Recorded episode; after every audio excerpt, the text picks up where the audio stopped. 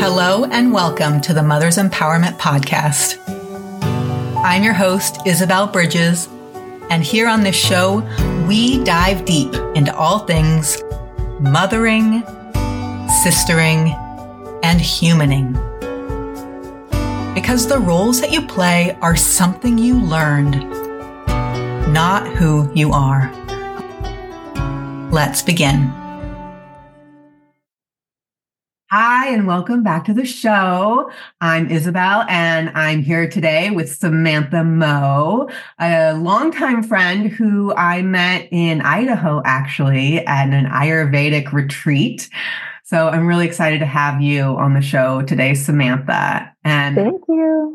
We're going to be talking about identity in motherhood. And I know how important this topic is to moms because I am someone who kind of lost herself in her identity as a mom and really over identified as mom and lost all the other parts of who I am. So we're going to dive right in. Before we do, Samantha, will you introduce yourself to the community and tell them a little bit about who you are. Mm-hmm. Yeah, thank you for having me. I live in Minnesota with my husband and our three and a half year old child. So I'm a, a wife and a mom and a business owner. I'm a certified parenting coach. Um, and my family of origin, there are seven of us. So two parents, and I have four siblings. So I love this conversation about identity and motherhood. Oftentimes, as a parenting coach, I get to talk to a lot of moms and caregivers about their identity and tactics to create peace at home. And what's juicy about this conversation is that you and I get to talk about some of our own identity as mm-hmm. parents and not just like the professional lens. Yes, exactly. Okay. So now my first question that I ask all my guests is what does empowerment mean to you? Mm, I love it. I have this big ampersand symbol at home. So ampersand is the and sign on your keyboard. Mm-hmm. And my mm. sister bought it for me years ago, probably 15 years ago when I had started. I had left my original career of being a speech language pathologist and autism specialist and um, became certified as a parenting coach and life coach because I had this heart for kids early on in my career. And as I was working with kids who were having some challenging behaviors, my heart expanded to really support and serve parents. And I remember kind of wrestling with this idea but wait a minute, aren't I supposed to do this? I have a master's degree and I committed my career to this. And my sister said, yeah, but just like you've learned in coaching, you're a person of and. You mm-hmm. want to help parents and you want to help kids. You want to uh, be a competitive rower and you want to have like a really rich family uh, environment. So to me, empowerment means and it means having the things that feel good in different categories of life. So we have gifts that we want to use in the world and we see that our children have gifts and we want to elicit those and have thriving relationship. So empowerment to me is the and. Hmm. Not the but. yeah. I love it. I love it. So how does the and oh, say what's the what is what is it called again? The ampersand? Ampersand. Ampersand. Um, what is that? How does that apply to identity inside of motherhood? Yeah, well, you know, if we start looking at I'm going to I'm going to kind of dance here personally and professionally, okay? So inside of motherhood, what does the and look like? I first think about how we might choose to parent and what are the values that we have for our children. I'm pretty crunchy. I like simplicity. We have limited screen time and sweets in our home. We spend a lot of time in nature. And when I think about the identity of motherhood, because I have a lot of background in understanding child development, and then I have these personal values of mine, I feel like the and is creating a situation where my child is thriving and myself and my husband are thriving as well. Is that always the case? Or have you reached a point where everyone is like at this balanced, harmonious state? moments. yeah. Yeah. Yeah. It's moments of it. It's like balancing uh, what I know about kids needing to feel empowered, like how do we play with them in a way where we're not coming in and turning on our like entertainment face and high affect and energize them and come up with silly things, but realizing like, well, that's exhausting. And so how do we meet this need of playing with children so that they feel empowered and they have a voice and they get to boss us around in their in this like play setting, but also like all of the burden and all of the pressure and all of like the creation energy isn't on us. And want to ask how? Tell me how. Oh yeah, yeah. Well, whenever, uh, yeah, when I think about play, um, when I was working with kids, so I became a mother at, when I was 38 years old. Some people like to have labels around that, such as um, geriatric. I had a, a healthy pregnancy, a, a, conception and pregnancy. And uh, when I was not a mom and I was working with kids for eight and 10 hours a day, one of the things that I understood was in that a child's natural interests is their best vehicle for growth. So, for example, if I was playing with an eight year old who had a hard time communicating and they would act out their feelings rather than talk it out because they didn't have the words to express themselves.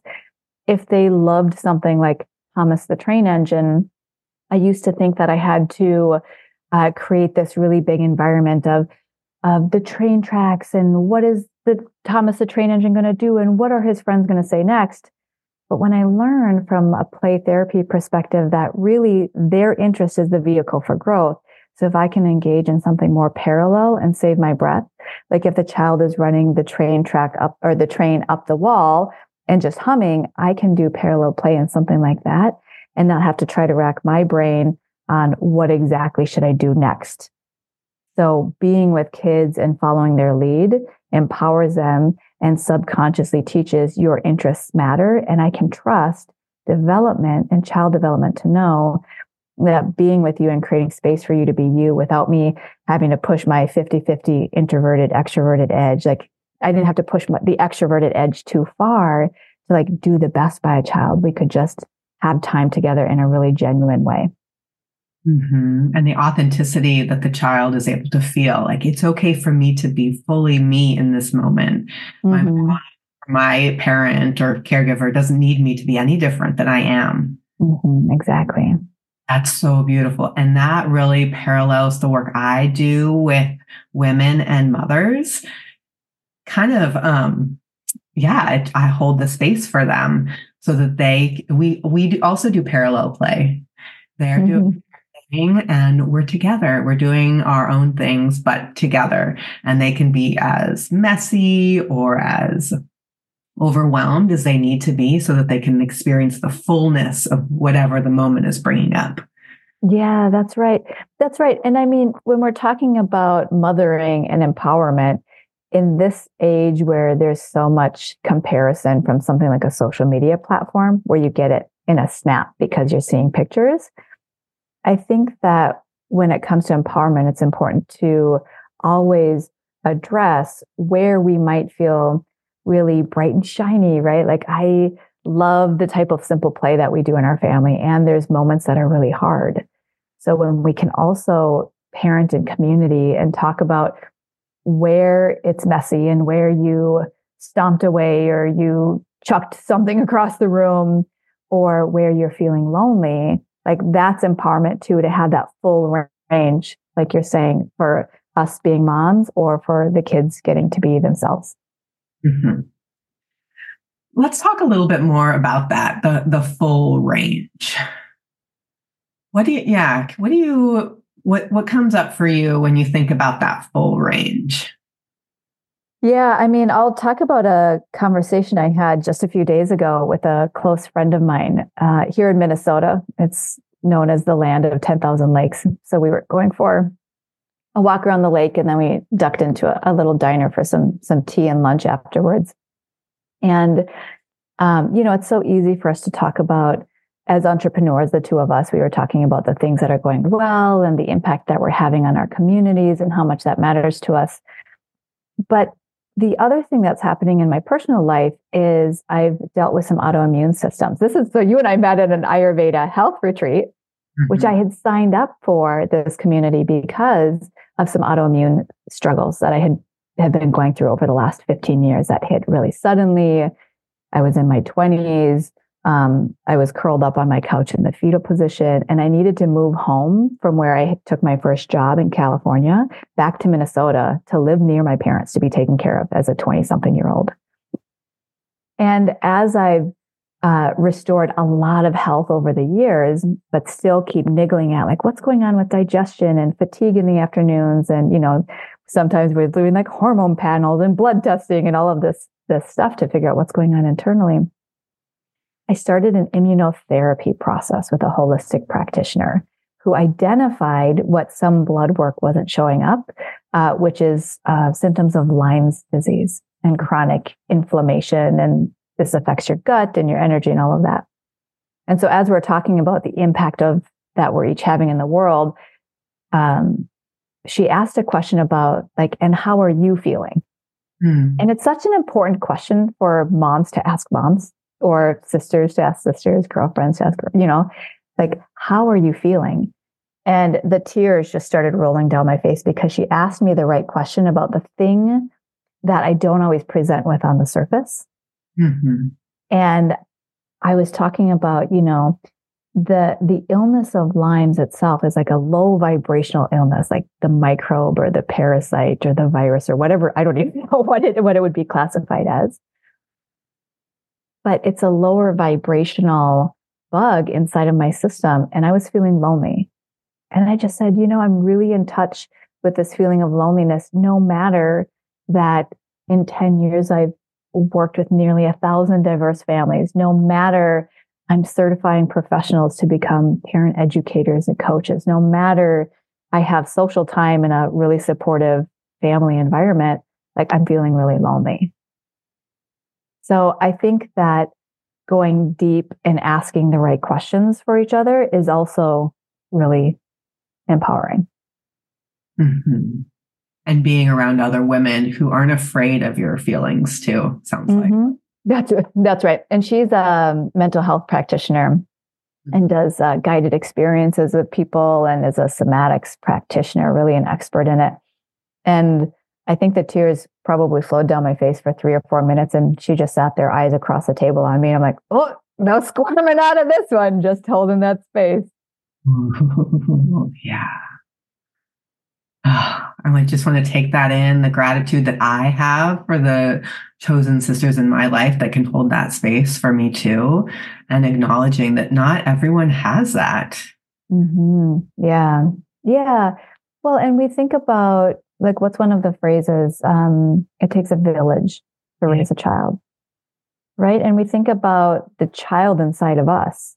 When my um, child is screaming because he's hungry and he didn't get great sleep last night and i'm trying to make breakfast and knowing that we're trying to get out the door in the next however many you know whatever that next time period is knowing that the frustration that i had as a kid with repressed feelings or not being attended to like all of that's going to be present in the moment when my when my kiddo is having big feelings as well.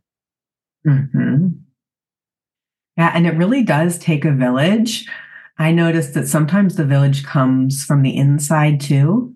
So we can cultivate like village mates on the inside. Um, this month which is february inside of my membership we're invoking the shining inner sister, which is this part of us who can come up and forward to support those other parts, which when they're lonely, when they're overwhelmed or sad. Um, I'd love to hear your take on how we can uh, be resourceful from the inside out. Yeah, it's such a good question. I think we all operate differently, of course, right? Like I am somebody who likes to hire body workers. Mm-hmm. And so for years in my 30s, I did a lot of journaling and setting intentions and uh, meditating and going to yoga classes. And then I started finding really cool healers around me who would do like Mayan abdominal massage and different types of Uh, currently, I'm doing something called harmonic egg, which is like this big wooden shaped egg covered, like made out of um, a certain type of a wood. And they, there's lights and there's sound therapy. And you go in there with intentions of, are you opening your heart? Are you feeling grounded in your root chakra? And so for self talk, I find that it's easier for me to understand where some of my some of my blockages or my self sabotage comes in because of really wise healers that I'm working with that process alongside me. And I think back to um, when my child was uh, under the age of six months, and I was feeling really triggered by around the clock crying and some difficulty with his own digestion and feeling grounded. And and the way that I've said it to healers is like it seems like my child at times is having a hard time letting my love in. Like I'm coming in super loving, super present, um, at the expense of some of my own wants and needs, which is which is um, part of attachment parenting in those early years, in months especially, where you're creating a space for them. And I remember um, having a body work session, and she was like, "So you're trying to help your child feel safe." And for your child to feel heard, and how are you feeling when you're bouncing on the ball and he's crying nonstop?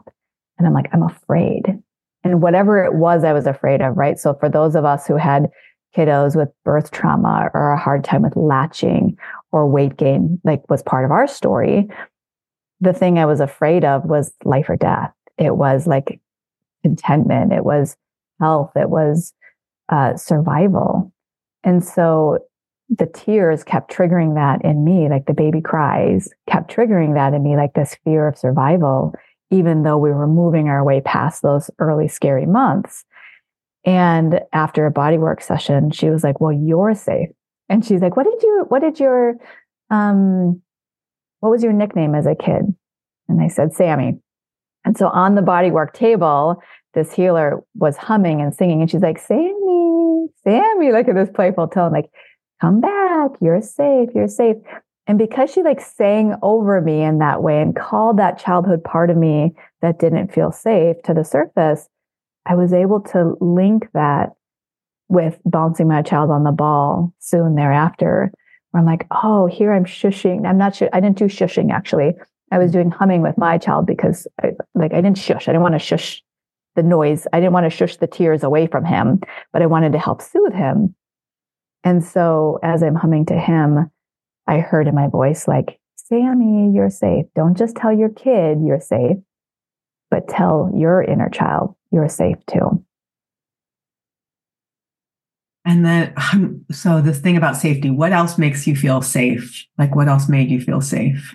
Yeah. Well, you and I were talking about um, letting like that radiance come out of you and how do we do self talk in this month of February and having self love and self acceptance. So for me, it's the it's noticing what am I teaching my child, what's important to me, and am I using those same words and speaking them into my heart? Yeah. And what it sounds like to me that I'm also hearing is can your inner child be open to your love too? Can you let that? Ooh. Mm-hmm. That's it. That's it. I, I suspect that Lyme's disease has been in my family gen- for generations. We're living in Minnesota. There's a lot of deer ticks around here. We spend a lot of time outside. And it's been an interesting exploration for me to understand. So if I'm feeling sick inside with this, you know, my immune system's struggling to deal with the load that the, the Lyme's disease has brought into my life, it also quite quietens me, quiets me. It quiets me. I can't always go out and be a go getter like I like to be as a type A personality sometimes. Um, or I'm an Enneagram 2 helper. So I can't always like go out and help people if I'm um, having phases of fatigue. Um, and so I forgot where we were going with that. I forgot what your original question was. Well, my question was about is your inner child, can your inner child receive the love? That's right. That's right. That's right. So, in exploring some of the ways that illness might manifest in our bodies or in our mentality, um, it felt like Lyme's disease was a way for me to get quiet and realize the women who came before me and my family and um, were they allowed to shine were they did they have the energy to really like be out there and accomplish the dreams that they had in their lives. And once i began exploring that i started understanding that it feels safe to speak to what's happening inside. It feels safe to share where we're vulnerable or where we're not feeling well. I just want to take a little break here to let you know about our February theme in the Mother's Empowerment Sisterhood. This month, we are diving into the concept of self love. I cannot think of a more important topic during these somewhat challenging times. I would love to invite you to join us you can learn more and join at isabelbridges.com forward slash membership. I look forward to seeing you there. Okay, back to the show. This is really up for me. And just to circle back around to identity, are we, is it safe to be me? Is it mm. safe to show this aspect of me? Because we're not the same. Like every moment we're we're changing and we're uh, mm. one consistent thing we can count on is change, right? Um, mm-hmm. but is it okay for me to just show up as myself? Yeah, I mean that that to me is that ampersand symbol. Like, can you be who you were up until now and have the flexibility and permission to step into what's important to you now as we're mining the gems of who we are deep inside and uncovering that. I mean, that's the question and the permission and the journey. And I, um, for me, my honest answer would be with some people I can sometimes, and with some people I can't ever. Um, and they're still in my life. And, but I, there is a very protective, um, there's a wall when I'm around certain people. Um, and that's me being authentic in that relationship. Um, but it's not the same in all of my relationships. So this is where we, our identities can also be fluid and we don't, we're not the same person in every situation. Mm-hmm. Yeah. And I mean, that's how we are when we're thinking about ourselves and as individuals in our own standing like on our on our feet like in our bodies and it's the it's the question and the conversation about parenting as well when you're a mom you know my um my curriculum is is the mad to glad blueprint. Yeah. And, there's a local there's a statewide behavioral and mental health agency that i signed a partnership agreement with last year so that the families that they're working with they work with 10,000 families a year.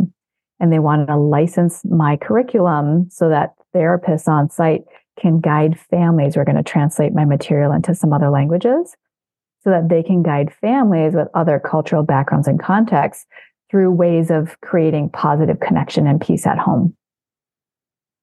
And so some of um, this process for understanding how we parent if we have uh, different identities cultural backgrounds, religious backgrounds, financial, educational, um, you know, gender or sex, family circumstances, all of these identities influence how we show up in any given moment. And in parenting, this has been such a fascinating exploration for me personally the last six months, partnering with this agency, because there are some families where it makes sense to do something like I was saying, like follow your child's lead in play. And there are other families, when asked the question of um, who was allowed to play given your personal background. And mm-hmm. some families are like, the elders are not allowed to play. And so this is an interesting concept for me to be exploring versus some other individuals will say, the elders are the ones who play. So I need to make my way to that status. Mm-hmm. And then, then I'll be able to play. So who do we get to be as parents? Um, around our family members in public versus behind closed doors. And, and I think that's a fun exploration. Oh my goodness, this is so interesting. Um, in my family of origin, my dad got to play. So the men got to play. And the women, I saw the women doing a lot of the child care um, and a lot of the house stuff. Mm-hmm. Um, um, the dad went off and literally played and had fun and went and traveled. So it's interesting how those things be- begin to like stick to us too. Mm-hmm. Yeah, yeah. And so who do we get to who do we get to be? Who who can I feel safe when I'm um you know my family knows me as being uh pretty earthy. So and I don't respond to text messages typically. I might not even see it for a couple of days. And like I'm allowed to have that identity in in the personal realm, but then when it comes to the professional realm, like that doesn't work. There needs to be a faster turnaround with something like emails or voicemail messages. And I don't know that um, it feels kind of like an idealistic consideration to think that we might be able to be safe everywhere or like there should be a a medal of achievement maybe not achievement but like oh I, i'm doing the right thing if i get to be myself in all contexts and i i don't know that any human gets to live without um, code switching or masking parts of who we are depending on the setting that we're in. Mm-hmm. Mm-hmm. So a little bit of normalizing around that masking piece, mm-hmm. wrong or bad. Mm-hmm. Mm-hmm. Yeah. Tell us a little bit m- more about the mad to glad. Oh yeah, yeah, yeah. So I had uh, started my career as an autism specialist. And what it means to be a speech language pathologist and specializing in autism is that the goals we were we were working on with kids are like breaking down social skills. So here's how you have a conversation and like cut out pieces of paper and make it look like a sandwich. And like the top piece of the bread is the greeting. So when you're talking to somebody, you use a greeting. And then the inside of the, you know, the lettuce and the turkey is like ask them a question and then comment and respond you know what was your favorite animal at the zoo? And then comment here's the lettuce. This is my favorite. And then at the very end like a little piece of bread paper now do your uh, your closing. It was nice talking to you. And so after working with kids and breaking down social skills for years one of um, my stumbling points was understanding how do i navigate these moments where kids are melting down where they're like literally on the floor at my feet, screaming those things you never want to hear a child scream at you in public. You know what that's like as a parent. yeah. Um, and like, how do I break this down into steps so that there's fewer moments where this child is mad for their own well-being, and there's fewer moment, fewer moments where I'm feeling mad, wondering like, am I in the wrong line of work? Mm-hmm. Or again, as parents, we think that like, did I I don't think I knew what I was signing up for when I actually signed up for this. Can I do this forever? Like we have those moments of doubt and confusion and, self questioning. And so, um, Mad to Glad blueprint, the curriculum that I created answers the question, what are we missing with kids when they're having really challenging behaviors? What is it that they need to help their brain feel calm and safe? And I call this calming fire in the brain like, what are the step by step tactics that we can use as parents to calm that fire in the brain so that they can feel safe?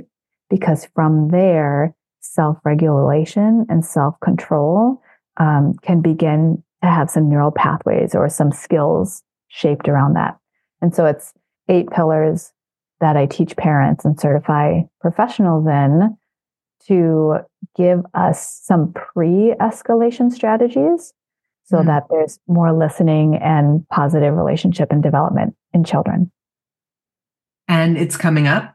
Is this a yeah yeah yeah? So I run a cohort. Um, it's an eight week parenting series. I run it every March and October.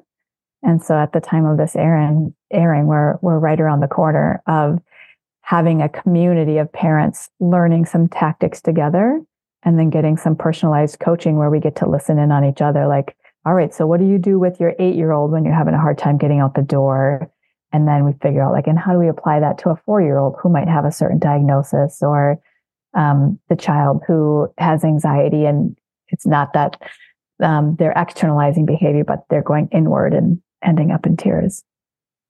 And we'll have a link to that in the show notes.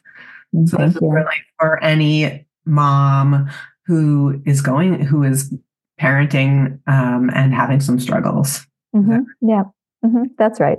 That's and right. wants community around it. That's right. hmm Okay, we're going to slowly taper towards our closing. Samantha, Mm. is there anything you want to say before we end?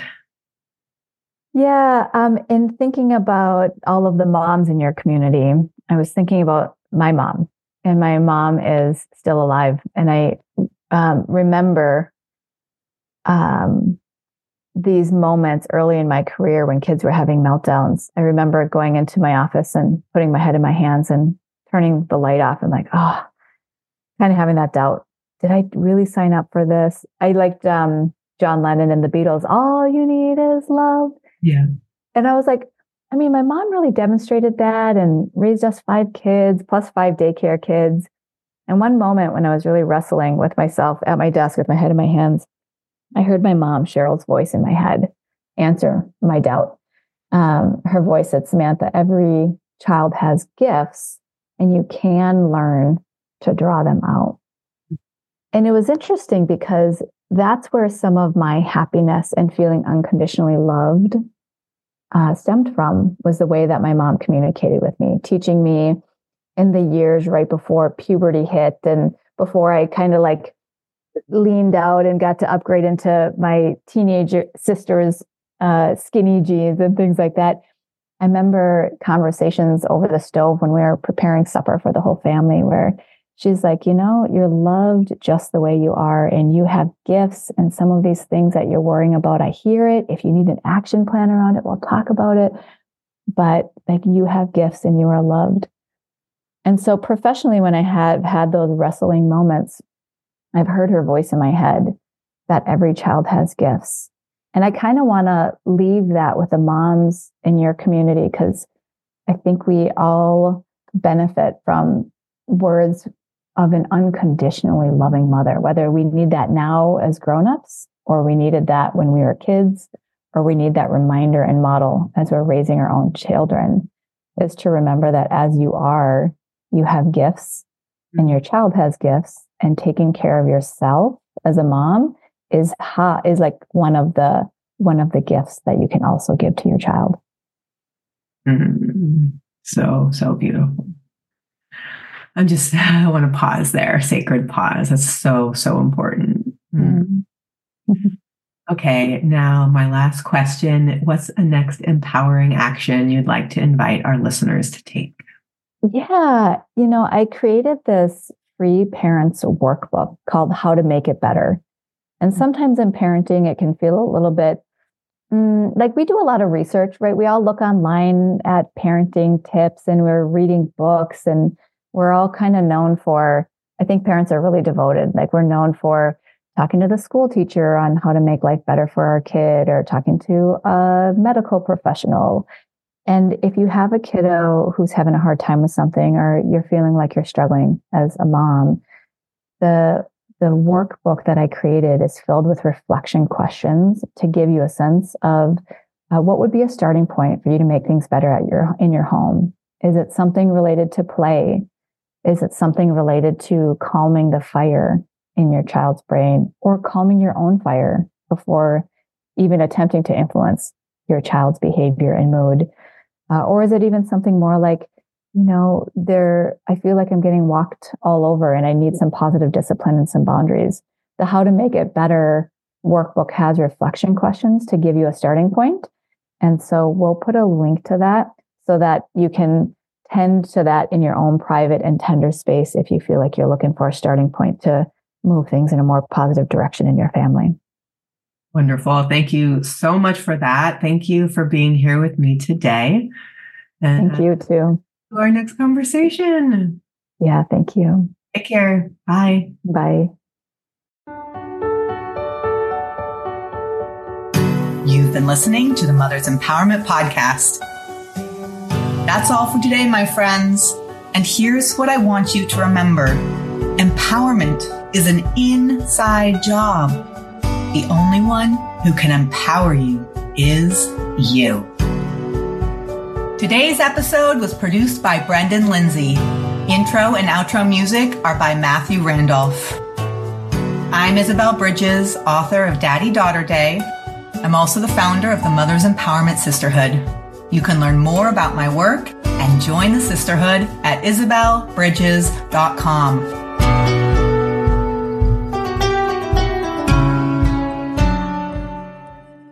And psst, I'm offering a 50% off discount for a limited time only.